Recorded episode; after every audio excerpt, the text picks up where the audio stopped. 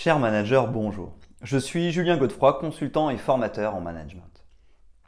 Pour progresser facilement dans votre management, je vous invite tout de suite à télécharger gratuitement mon e-book de plus de 40 conseils pour engager vos équipes. Vous trouverez le lien dans la description.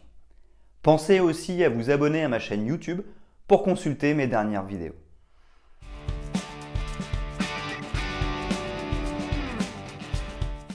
Nous aimerions tous qu'il n'y ait jamais de problème et que tous les comportements de nos collaborateurs soient toujours les bons pour favoriser la montée en compétence des équipes. Cependant, ce n'est pas le cas. En tant que manager, nous devons intervenir et adopter les bonnes attitudes managériales.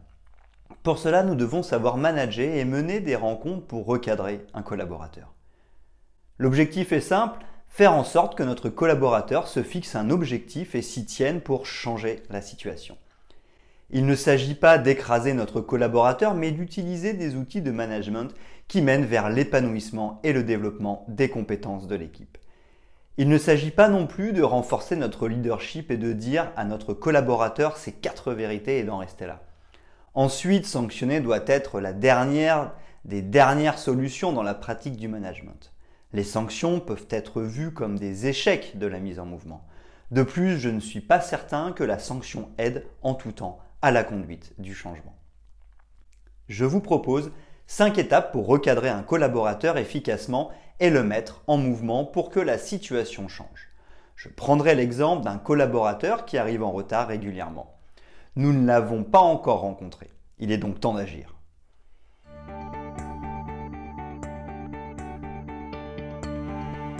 Premièrement, communiquer pour exprimer la situation. La première étape pour recadrer un collaborateur est d'exprimer ce qui ne va pas. Pour cela, le meilleur des protocoles suivant les pratiques managériales d'un bon manager est celui de la communication non violente. Il se divise en quatre étapes. Exprimer la situation qui pose problème. Dans le cadre d'un retard, nous allons dire lundi, j'attendais ton arrivée pour 9 heures, j'ai attendu 30 minutes avant que tu arrives. Les faits doivent être précis, exacts et incontestables. Nous devons avoir assisté à la situation pour donner du poids à nos propos.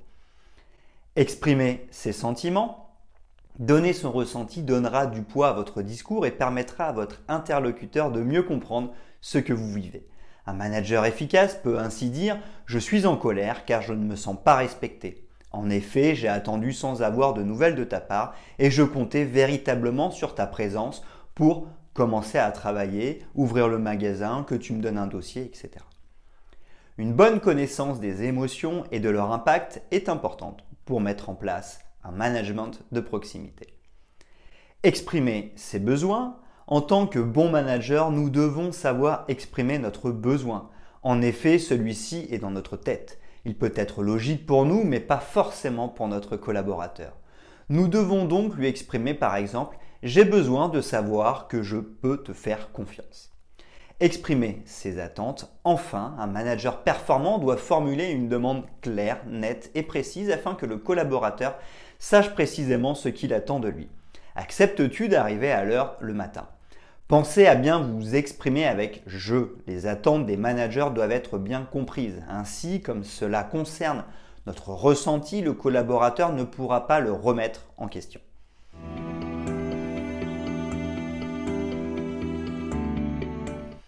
Deuxièmement, laisser s'exprimer le collaborateur et l'écouter.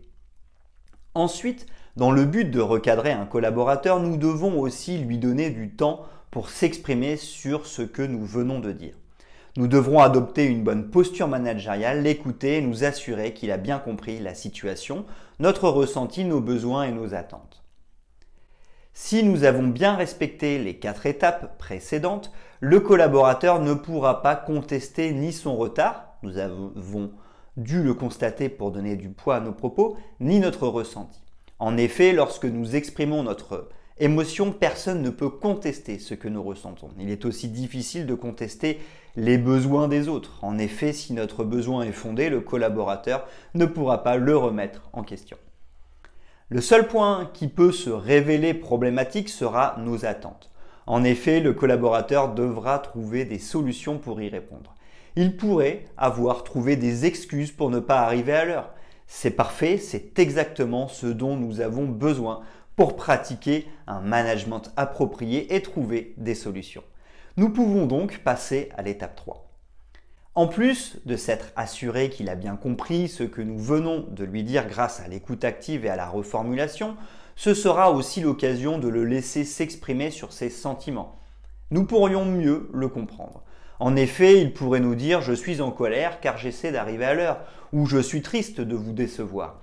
Ainsi, nous comprendrons son état d'esprit et saurons dans quelle dynamique il se trouve pour assurer l'efficacité du management. Enfin, ce sera aussi l'occasion pour le collaborateur de simplement s'exprimer sur une situation importante. En tant que manager coach, nous ne pouvons le laisser dans son coin sans lui donner la possibilité de dire ce qu'il a à dire. Nous devons être dans une posture d'adulte à adulte où chacun peut s'exprimer en face à face.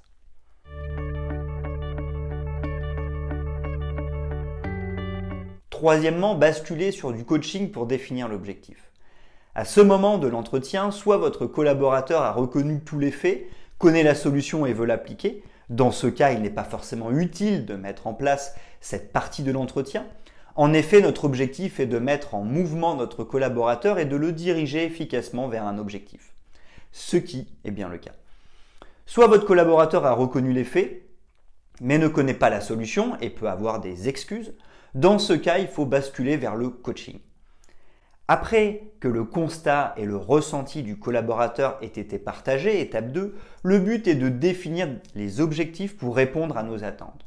Nous souhaitons que le collaborateur arrive à l'heure. Dans ce cas, il nous suffit de lui demander que comptes-tu faire pour arriver à l'heure? Si l'excuse euh, est les embouteillages, le collaborateur devrait nous dire qu'il compte partir plus tôt. Ainsi, si le collaborateur a trouvé des raisons à son retard, c'est parfait. En agissant sur celle-ci, il ne devrait pas être en retard. Attention, les solutions doivent venir du collaborateur pour le mettre en dynamique. Il est donc essentiel de poser une question et non pas de lui donner des conseils ou des pistes de solutions, ni de lui fixer des objectifs. Si le problème est trop complexe, nous pouvons laisser du temps à notre collaborateur pour trouver des solutions. Nous pouvons donc prévoir un nouvel entretien. Il faudra alors demander à notre collaborateur de combien de temps as-tu besoin pour trouver des solutions.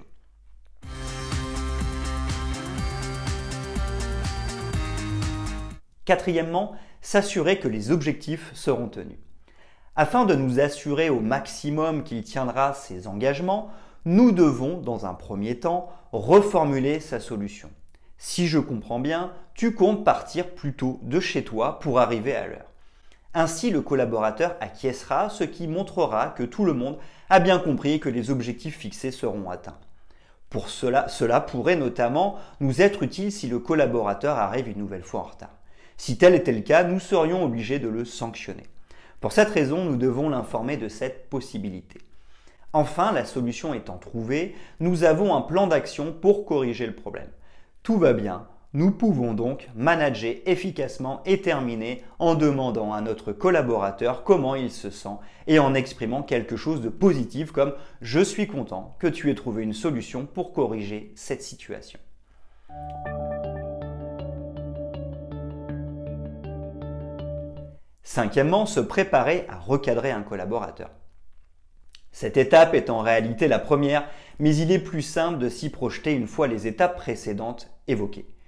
Comme nous l'avons vu, nous devons exprimer la situation, notre ressenti, nos besoins et nos attentes pour manager son équipe et gérer les conflits. Nous ne pouvons pas improviser cette première étape. Nous devons donc préparer les différentes étapes du protocole de communication non violente avant de les exprimer conduite de l'entretien pour recadrer un collaborateur n'étant jamais simple et souvent chargé d'émotions, nous devons trouver le temps d'exprimer seul et à haute voix ce que nous allons dire pour nous mettre en confiance et nous assurer de ne rien oublier. De plus, il faudra organiser l'entretien, réserver une salle ou s'assurer que nous ne serons pas dérangés dans notre bureau et prévoir suffisamment de temps pour ne pas se rajouter de pression inutile. Enfin, être un manager de proximité, c'est s'assurer d'être juste et de bien rencontrer toutes les personnes fautives pour accompagner son équipe et instaurer le bien-être au travail.